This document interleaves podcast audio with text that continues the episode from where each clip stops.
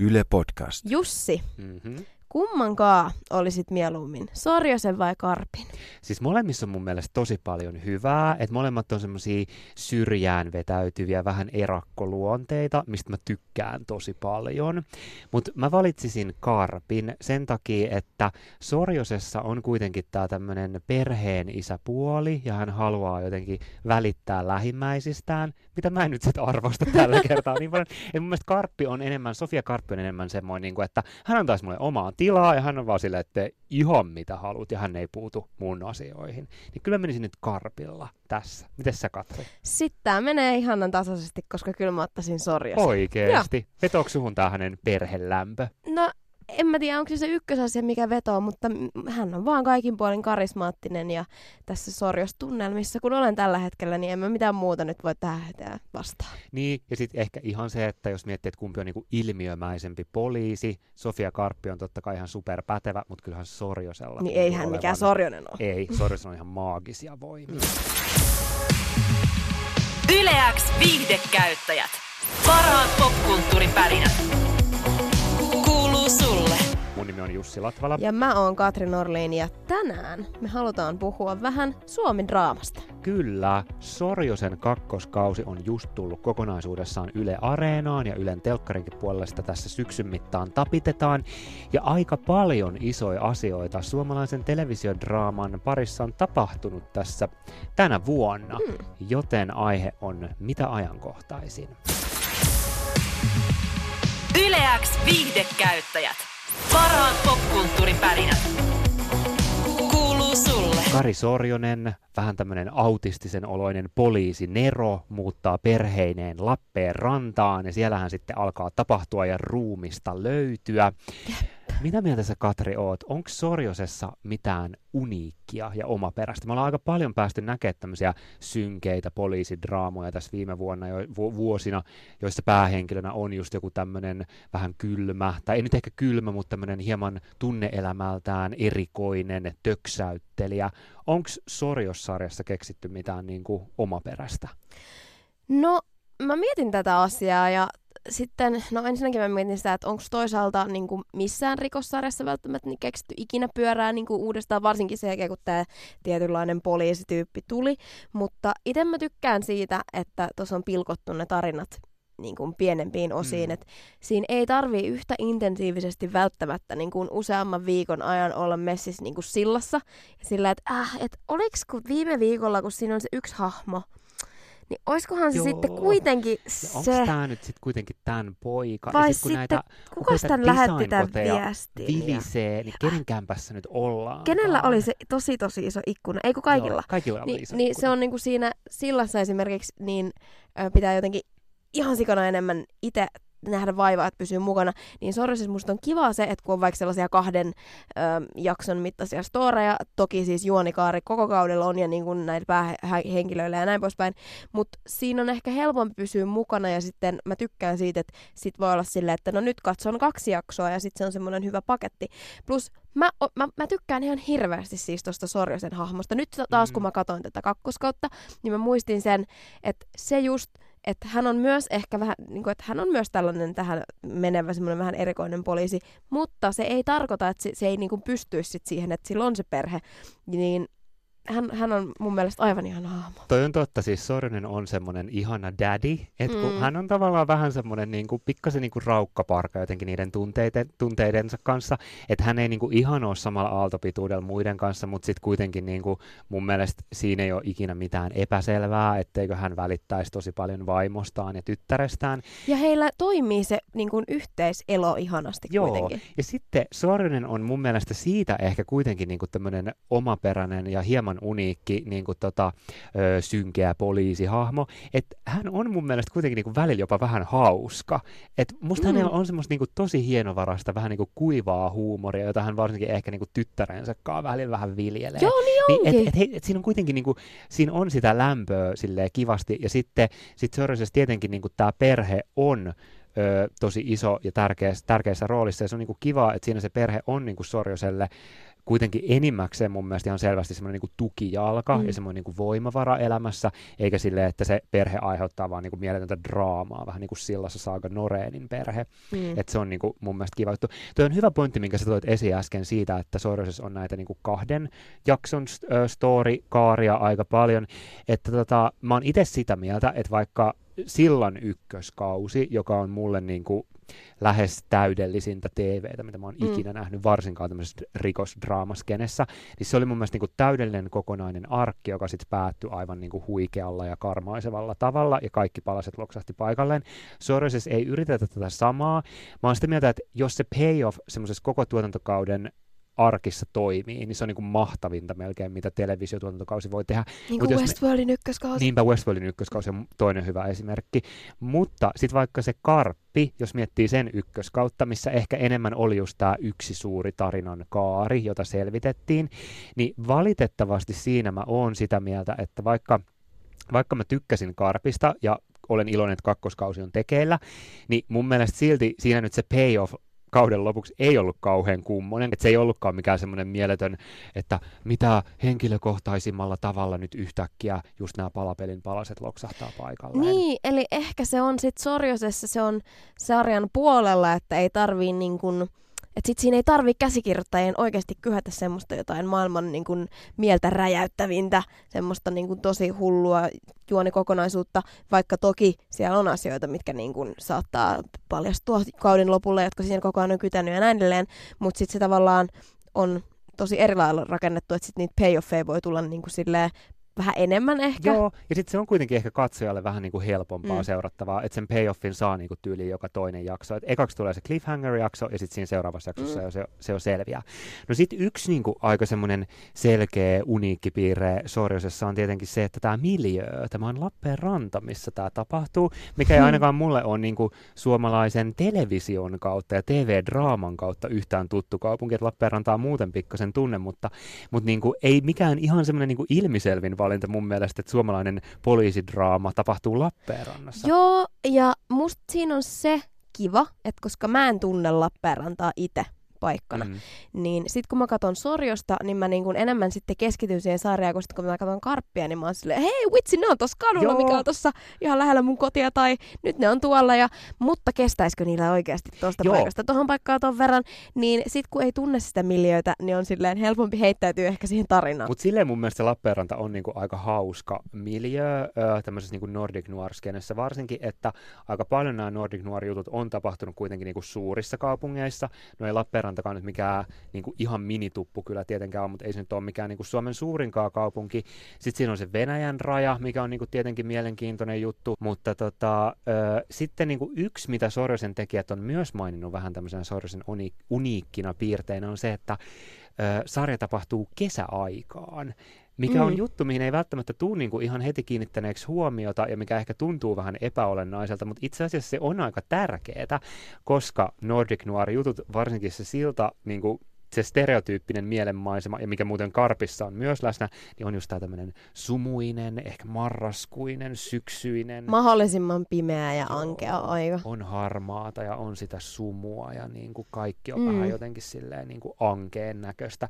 Niin Sorjosessahan ei myöskään sen miljöön puolesta ole niin kuin ankeaa, ja musta tuntuu, että tämä ja sitten se perheaspekti Sorjosessa yhdessä niin kuin tuo siihen sarjaan semmoista lämpöä, joka on ehkä vähän niin kuin oikeasti ainut ainutlaatuista. Mm. Sitten Sorjosessa mun mielestä myös niin kuin mahtava juttu on se, että siinä on aika paljon nuoria hahmoja, tietenkin niin kuin Sorjosen tytär, mutta niin kuin muutenkin siinä nähdään myös tämän hänen poliisikollega Lenan tytär Kyllä. on siinä niin kuin isossa roolissa. Ja musta on mahtavaa, että suomalaisessa TV-draamassa ei ole niin kuin viime aikoina ollut mitenkään niin kuin hirveän, ei ole ollut huonoja nuoria hahmoja. Sellaisia kökköjä ja niin. kiusallisia. Joo, ettei ole niinku ollut niin. kringejä nuori, nuoria hahmoja viime aikoina. Joo, ja se on erityisen ihanaa sit, kun puhutaan vielä niin kuin semmoista teiniä, ehkä nuoremmasta. Sitten kun on hyvin, niin kuin, hyviä lapsihahmoja, niin musta se on ihanaa, koska vaikkapa äh, Karpissa, just nämä siinä tämän Jani Volasen hahmon tyttäret oli musta aivan ihania mm. äh, lapsihahmoja, niin jos miettii, niin kyllähän nyt vaikka Stranger Things, vaikka muuten en pidä, niin on onnistunut siinä, Totta. että se on, tai no en pidä pidä, mutta kuitenkin ei ole mikään ihan lemppari, Mm. niin siinä on mun mielestä tosi hyviä lapsihahmoja, niin se on kiva, että siitäkin on tullut ehkä semmoinen juttu, mihin panostetaan. Kyllä, koska musta tuntuu, että joskus niin kuin sille, mulla ei ole nyt mitään konkreettista esimerkkiä mielessä, mutta kaikki varmaan jotenkin saa kiinni semmoisesta tosi niin kuin kiusallisesta teinihahmosta, joka on semmoinen tosi stereotyyppinen ja sitten se huutaa sen mutsille, koska se mutsi ei anna sen röökaa. Ja toi on vielä niin kuin nimenomaan tiedätkö, se, että se on teini aikuisten ohjelmassa, joka keskittyy Mm. pääosin, että se on niin kuin aikuiselle suunnattu ohjelma, missä on se teinihahmo, mikä on tehty jotenkin tosi kökösti. Joo, Niin ei kyllä. tunnu niin kuin yhtään siltä. Nimenomaan, että niistä kliseistä on jotenkin niinku päästy eroon, että vaikka niinku Sorjosen tytärkin on nyt silleen aina välillä, että totta kai hänkin nyt vähän kapinoi, mutta se on niinku kokonaan jotenkin vaan sen vaikka kapinan värittämä hahmo, vaan että se, siinä on niinku just kaikki muitakin puolia, että haluaa vaikka hoitaa koulun kunnolla. On ihan niinku fiksuja mielipiteitä, että ehkä se fiksuus ja semmoinen niinku niiden, niiden nuorten hahmojen arvostaminen ja semmoinen, että niille annetaan ihan niinku aivot, eikä vain stereotypioita ja kliseitä, niin se on semmoinen magea juttu, mikä jotenkin ainakin suomalaisessa ja ehkä totta myös kansainvälisessä TV-ssä on jotenkin viime aikoina ollut tosi ilahduttavaa. Yksi asia, mitä on tulee aina mietittyä, kun katsoo sitä sorjosta, verrattuna ehkä johonkin muihin sarjoihin, on tietty se, että siinä kuullaan vähän erilaista puhetta kuin yleensä. Joo, se on totta. murretta. Mutta tästä täytyy sanoa, että, että en, en mä niinku osaa välttämättä, että mä en tunnistaisi sitä, jos puhutaan jostain sellaisesta murteesta, mitä Lappeenrannassa puhutaan, niin en mä tunnista sitä, että niinku esittääkö joku sitä siinä hyvin tai joku huonosti välttämättä. Joo, mulla on vähän sama juttu, että mä käännän sitä niinku Etelä-Karjalan murretta Niin. oikein tunne. Että et itse niinku bongaan sieltä lähinnä sen, että ne puhuu mie ja Niin. Miuta, mikä niinku... Miuta, miuta. miuta joo, täällä miuta kattele siinä.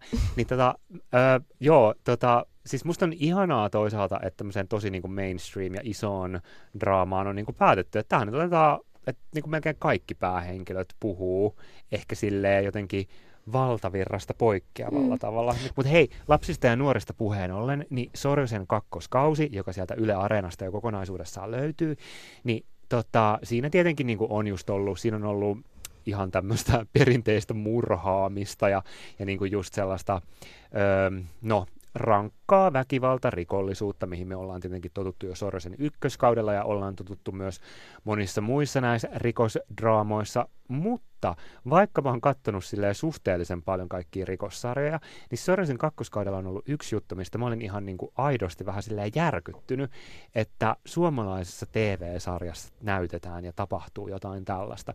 Ja se oli tämä Toka tarina tässä kakkoskaudella. Otetaanko tähän käsittelee- pieni spoilerivaroitus, Joo, että hyvä. jos et ole kattonut vielä sitä kahta, eli siis kolmos- ja nelosjaksoa Sorjosen kakkoskaudesta, laita nyt tää viihdeköytteet pauselle, Kyllä. me katsomaan ne. Jos et ole kattonut ykköstä ja kakkosta, niin no sitten katot Mm. varmaan nekin. Mutta sitten otat semmoisen neljän tunnin urakan ja pidät tämän podcastin siellä tauolla. Ja sitten kun oot kattonut ne neljä jaksoa, niin sitten palaat takaisin. Tai jos sä haluat kuunnella tämän podcastin loppuun, niin meet eteenpäin ehkä muutamalla minuutilla. Kyllä, joo. Mutta tervetuloa taas seuraamme neljä tuntia myöhemmin, kun olet ne Sorjosen kakkoskauden neljä eka jaksoa kattonut. Ja siinä siis äh, käsitellään päiväkodissa tapahtuvaa lapsen seksuaalista hyväksikäyttöä. Ja mulla ei ole tietenkään mitään sitä vastaan, etteikö tällaista aihetta voisi niinku rikosdraamassakin käsitellä, mutta mä olin aika järkyttynyt siitä, että tämän yhteydessä takaumana näytettiin, miten lasta käytetään päiväkodissa, miten päiväkodin opettaja käyttää Mm. lasta seksuaalisesti hyväksi. Ei tietenkään niin kuin ihan siis mitään graafista toimintaa, mutta näytetään esimerkiksi, miten lapsi riisutaan alasti ja miten tämä toiminta on alkamassa. Ja mä olin kyllä niin kuin, mä olin ekaksi tosi jotenkin silleen, että wow, että tämä on nyt jotain niin, kuin niin raju, että mä en ole enää ihan varma, että onko ikään kuin ok, että kuitenkin tämmöisen niin kuin murhaviihteen nimissä TV-katsojille näytetään jotain niin kuin näin, näin järkyttävää, että lapsi on jo riisuttu ja nyt häntä ollaan alkamassa käyttää seksuaalisesti, ja sitten katsojat tietää, että koska tämä on takauma, niin tämä myös niin kuin tapahtuu, että häntä ei viime hetkellä ole tästä kohtauksesta pelastettu. Mitä fiiliksi sul, Katri, oli, kun sä katoit tätä kohtausta? No kyllä siinä tuli aika sellainen, tai että kun siihen tilanteeseen tavallaan tultiin, ja sitten kun vähän niin kuin alkoi tuntua, että mitä siinä nyt tässä sitten on tapahtunut ja näin, niin, ja tapahtui, niin si- kyllä siinä tuli aika semmoinen ahdistava, tai jotenkin semmoinen inhaolo, mutta mä taas oon ehkä, mä, mä niin kuin jotenkin fiilistelen sitä, että tähän on otettu tällainen Mm. tarina. Ja ehkä niin kuin, monesti jos, jos niin kuin jossain puhutaan vaikka pedofiliasta, niin se jostain syystä nyt on esitetty yleensä mediassa tai tarinoissa tai muuten sillä tavalla toisinpäin, niin sekin oli tosi mielenkiintoista, että tämä hyväksi käyttäjä oli nainen. Mm, se on totta. Niin se, Joo. sekin on niinku erilainen twisti, mutta mä samalla mietin myös sitä, että jos se olisi toisinpäin, jos tässä Sorosessa olisi niinku ollut aikuinen mies ja pieni tyttö, niin, Niin. niin. olisiko se ollut niinku, että olisiko siihen suhtautunut jotenkin eri tavalla? Niin, Niinku, voi- että ku, et olisiko se niinku, en mä tiedä. Se, se mä, olisi voinut olla ehkä jotenkin vielä Niin. tunteisiin menevää, koska ja sitten mä mietin sitä, semmoinen- että miksi se sitten on, koska yhtä lailla, ka, niin kuin, Kyllä me varmaan ollaan opittu just mediasta ja jotenkin niin kuin ehkä kulttuurista muutenkin, että stereotyyppinen öö, seksuaalirikosten tekijä on mies. Mutta joo, se on totta, että tässä oli ihan niin kuin mielenkiintoisella tavalla käännytty vähän toisinpäin. Ja vaikka mun mielestä tämä kohtaus oli tosi järkyttävä ja hetken aikaa pohdin jotenkin sitäkin ihan niin kuin, että onko tämä niin kuin ihan ok, tai ainakin sitä, että haluanko mä niin kuin katsoa tätä pidemmälle, Hmm. niin on kyllä sanottava, että kannatti ehdottomasti katsoa se jakso loppuun asti, koska mun mielestä oli kuitenkin hyvä, että siinä sitten käsiteltiin oikeasti tätä niin kuin, ö, lapseen kohdistuvaa seksuaalirikollisuutta ihan silleen monelta näkökantilta, että jos se olisi vaan jotenkin jäänyt tähän ja sitten sen jälkeen tekijä vankilaan, niin sitten mä olisin ollut Mm. ehkä vähän se, että aika, että miksi tämä piti näyttää. että pelkkä tommonen jotenkin shokkikeino. Niin, mutta sittenhän siinä kyllä tuli niinku aika paljon kaikkea muutakin kelaa tästä aiheesta, että esimerkiksi siinä just niinku pohdittiin ja käsiteltiin sitä, miten tämä seksuaalinen väkivalta on jättänyt lapseen elinikäiset traumat mm. ja arvet ja kostofantasiat. Sitten siinä toisaalta tuotiin esiin se, että tämä, joka oli seksuaalisesti hyväksikäyttänyt, on myöhemmin elämässään yrittänyt hakea apua ja lääkitystä, jotta ei niinku tuntisi näitä tunteita lapsia kohtaan ja yrittää niinku elää elämää, jossa hän ei enää ole lapsille tämmöinen uhka.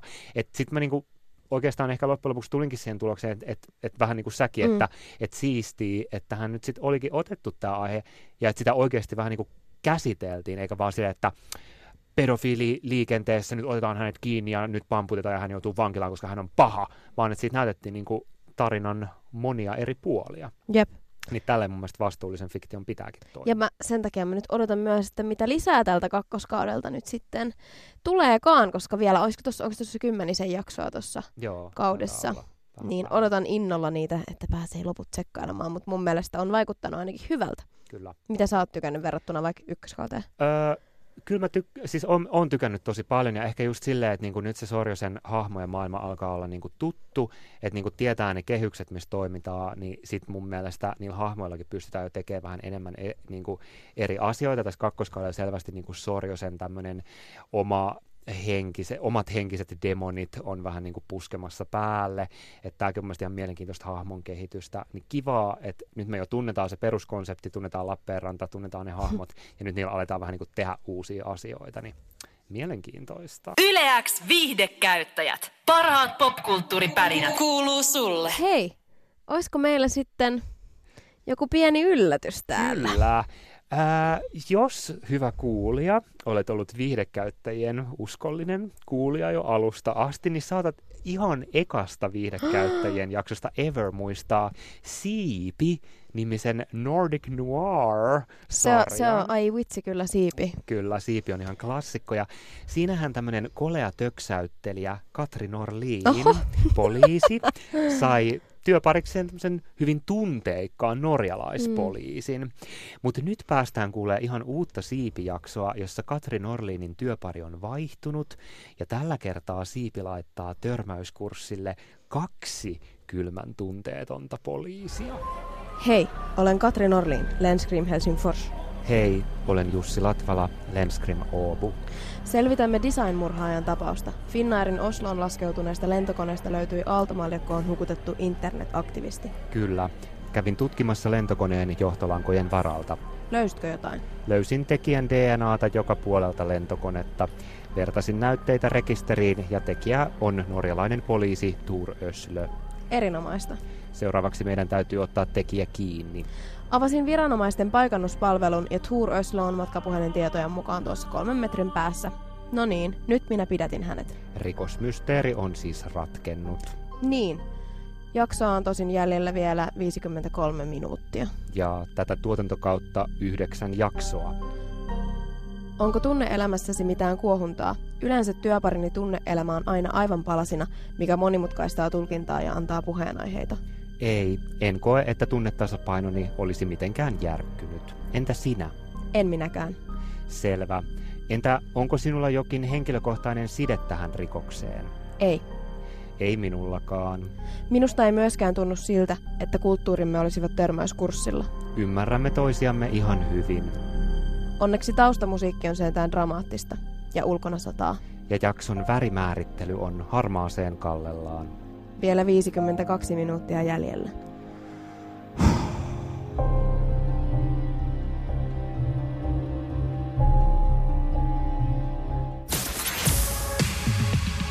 Yleäks viihdekäyttäjät.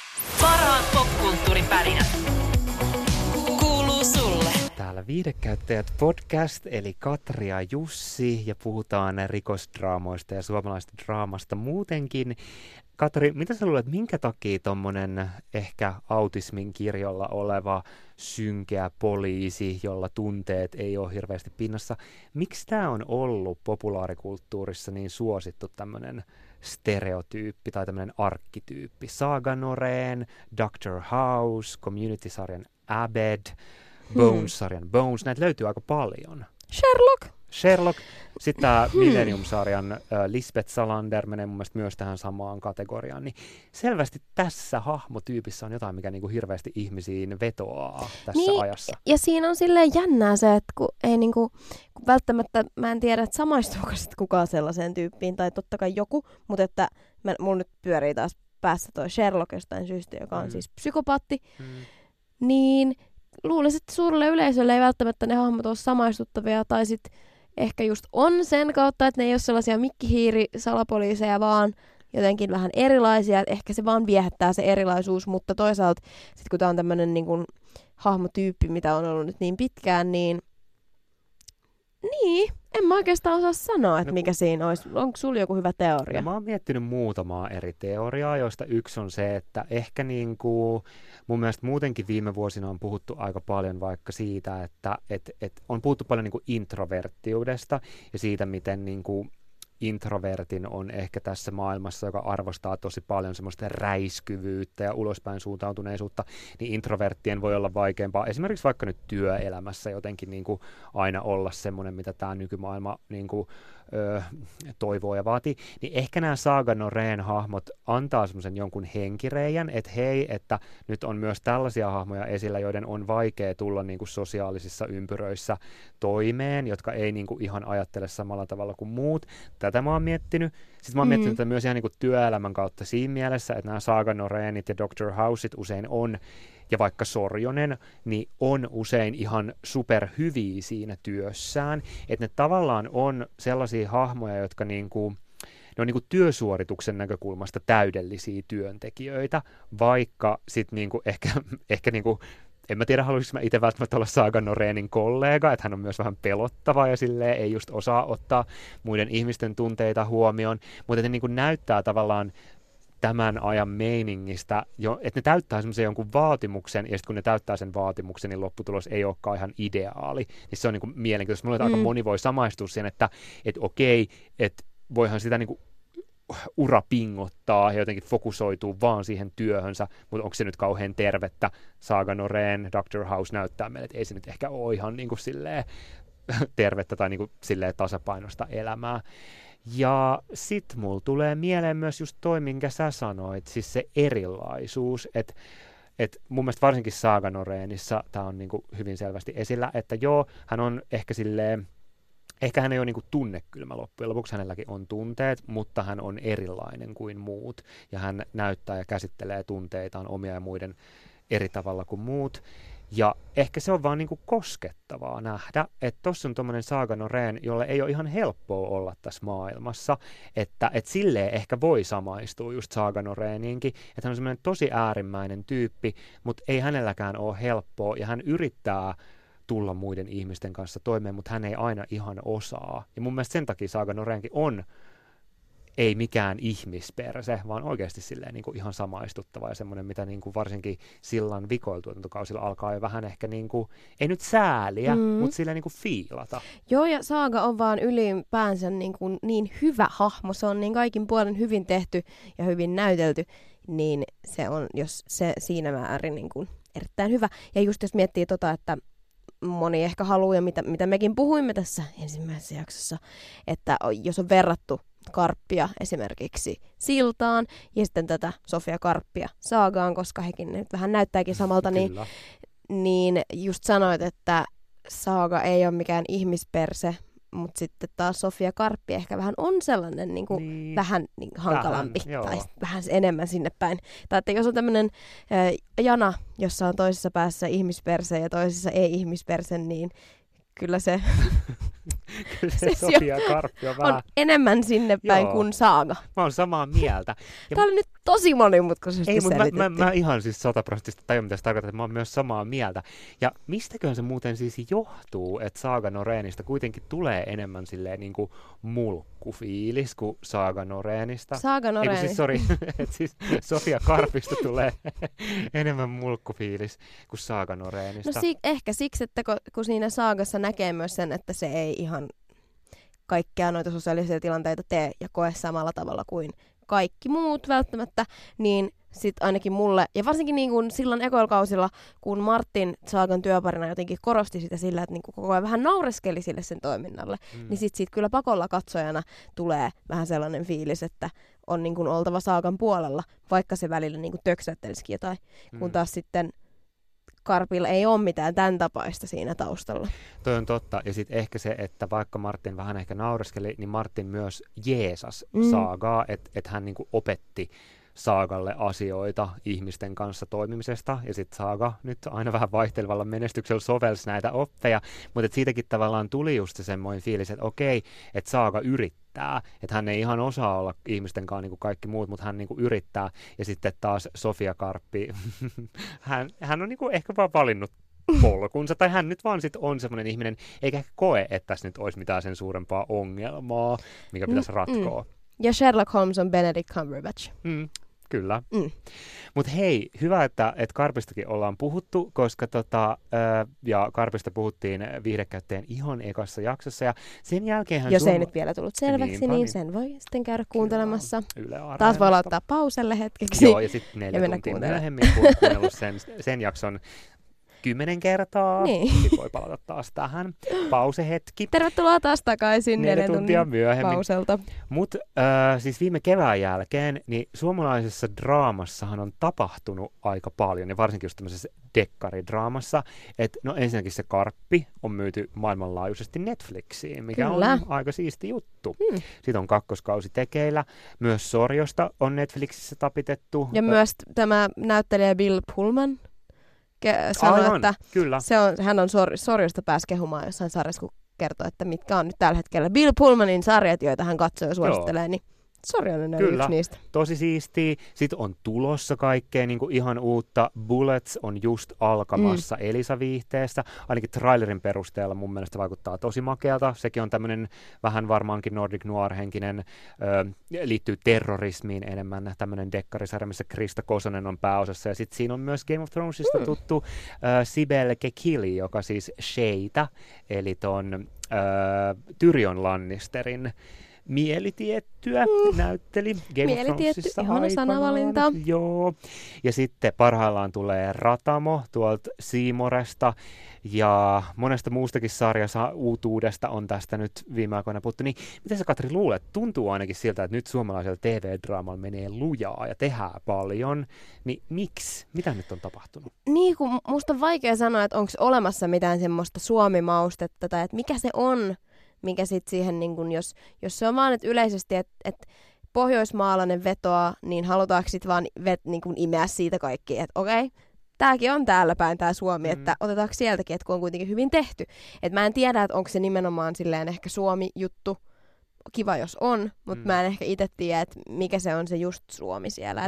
Onko siinä joku semmoinen pieni suomalainen niin kun, joku ankeusolemus Niin. siellä taustalla tai Aika jotain. hyvin sillassakin sitä Mutta just näin, joo. että kyllä näissä tätä pohjoismaiden ankeutta on ehditty kuvastaa muussakin, niin en mä tiedä, musta tuntuu, että se po, niinku pohjoismaalainen synkeä rikosdraama on tällä hetkellä semmoinen, niinku, että varmaan joku jossain muualla on silleen, että okei, se on laadun tae, että jos tämä tulee täältä päin maailmaa, että on tämmöinen synkkä rikosjuttu, sen täytyy olla hyvä. Joo, no siis vähän tämmöistä kelaa mäkin on kuullut, kun tästä on esimerkiksi tehty niinku uutisia, että mitenkäs nyt just niinku tämä Suomi-dekkaridraama jotenkin vetää niin hyvin, että et kun tavallaan Ruotsi ja Tanska on jo vähän niin kuin ammennettu tyhjiin, tai että ne, Mm. ne on jo niin kuin tunnettu, että ruotsalaiset dekkarit ja tanskalaiset draamat on jo niin kuin asioita, niin sit vaan jotenkin on sen jälkeen vähän silleen, että aah niin, täällä on tää Suomikin, että olisiko siellä jotain, ja että käsikirjoitettu TV on kuitenkin nykyään semmoista, mille on paljon kysyntää, niin tää on ehkä vähän, ei nyt ehkä mitenkään ihan maiриttelevimmalla tavalla nyt sitten mielenkiinto on vaan niin kuin sit vuorostaan osunut myös Suomeen. Ja mun mielestä oli, Ylellä oli mielenkiintoinen juttu tästä, on siinä haastateltiin tämmöistä brittiläiskäsikirjoittajaguru Tony Grisonia, ja hänen pointti oli siinä, että vähän niin kuin, että no, että kiva, että nyt nämä suomalaiset sarjatkin on lähtenyt jo maailmalle, mutta kun häneltä niin kysyttiin, että miten nyt sitten, mikä olisi meille se menestysresepti, niin hän sanoi sitä, että tehkää jotain omaa, että nämä naapurimaat on jo tehnyt nämä sillat ja vallanlinnakkeet ja petokset, että suomalaiset voisivat nyt vaan ihan rohkeasti tehdä jotain tosi suomalaista, jotain, mikä liittyy suomalaiseen kulttuuriin, eikä tarvitsisi niinku ajatella välttämättä sitä, että striimaako tämä Netflixissä hyvin, vaan pitäisi tehdä jotain tosi omaa. Kummeli, mä oon No tämmönen joo. international. Niin, Se se on. Sit, tavallaan mun mielestä olisi oikeasti siistiä, että jos suomalaisesta komediasta voisi tulla joku semmoinen niin kuin, vähän niin kuin maailmanlaajuisempi juttu, että et, et, niin kuin, kyllähän Suomessa tehdään mun mielestä ihan niin kuin hyvää komediaa, että niin kuin siskonpedit on ollut mahtavia, kätevät emännät, Mm. öö, Studio Julma, Huvi, Ihmebantu, Kummankaa, aivan klassikko. Kummankaan. Niinpä. Niinpä. Et siis to oikeasti olisi, siis, siis niin kuin, en nyt tiedä uskonko ihan, että tällä nyt Suomi TV lähtee maailmalle, mutta olisi kyllä tosi siistiä, jos se olisi suomalainen komedia, joka niin kuin, täältä nyt yhtäkkiä pärähtäisi. Vähän semmoinen Ehkä, niinku, omintakeinen. mm, ehkä tiedätkö, suomalainen mikä vaan voi päästä sen jälkeen, jos Suomi pääsee ylipäänsä niin kuin kartalle näiden rikossarjojen myötä. Se on totta. Mutta nyt nämä sarjat, rikossarjat ehkä nyt ennen kaikkea jotenkin vetää ihan hirveästi äh, tota, tällä hetkellä maailmalla ja myös Suomessa. Oletko Katri yhtään huolissasi elokuvien tulevaisuudesta? Koska esimerkiksi Elisa Viihde, jossa tämä Bullets on alkamassa, niin he aloitti niin kuin elokuvien rahoittajana, mutta nyt on sitten siirrytty sarjojen pariin, kun on vaan huomattu, että sarjat on se, mikä kiinnostaa. Niin huolestuttaako sinua yhtään se, että miten elokuville käy? Ei. Miksei? En, en mä tiedä, onko sillä mitään väliä. Jos se tiedetään, että sarjat on parempia tällä hetkellä, tehdään sitten sarjoja. Mm. Koska en, se on vaan itsellekin tullut niin sellaiseksi, että mä tiedän, että mä viihdyn paremmin monesti jonkun hyvän sarjan parissa kuin leffan parissa. Sarjat jää mieleen ja niiden kanssa viettää enemmän aikaa ja niiden tyyppien kanssa viettää enemmän aikaa. Mm. Mm. Ja nyt kun homma on niin, että TV-sarjat on parempia, ne vaan on, niin ollaan sitten siinä junassa. Ei, ei, ei mun mielestä siinä ole mitään haittaa. Joo, mä oon kyllä vähän samaa mieltä, että kyllä mun mielestä tavallaan jossain määrin ainakin sitä kannattaa tehdä, mitä kansa haluaa.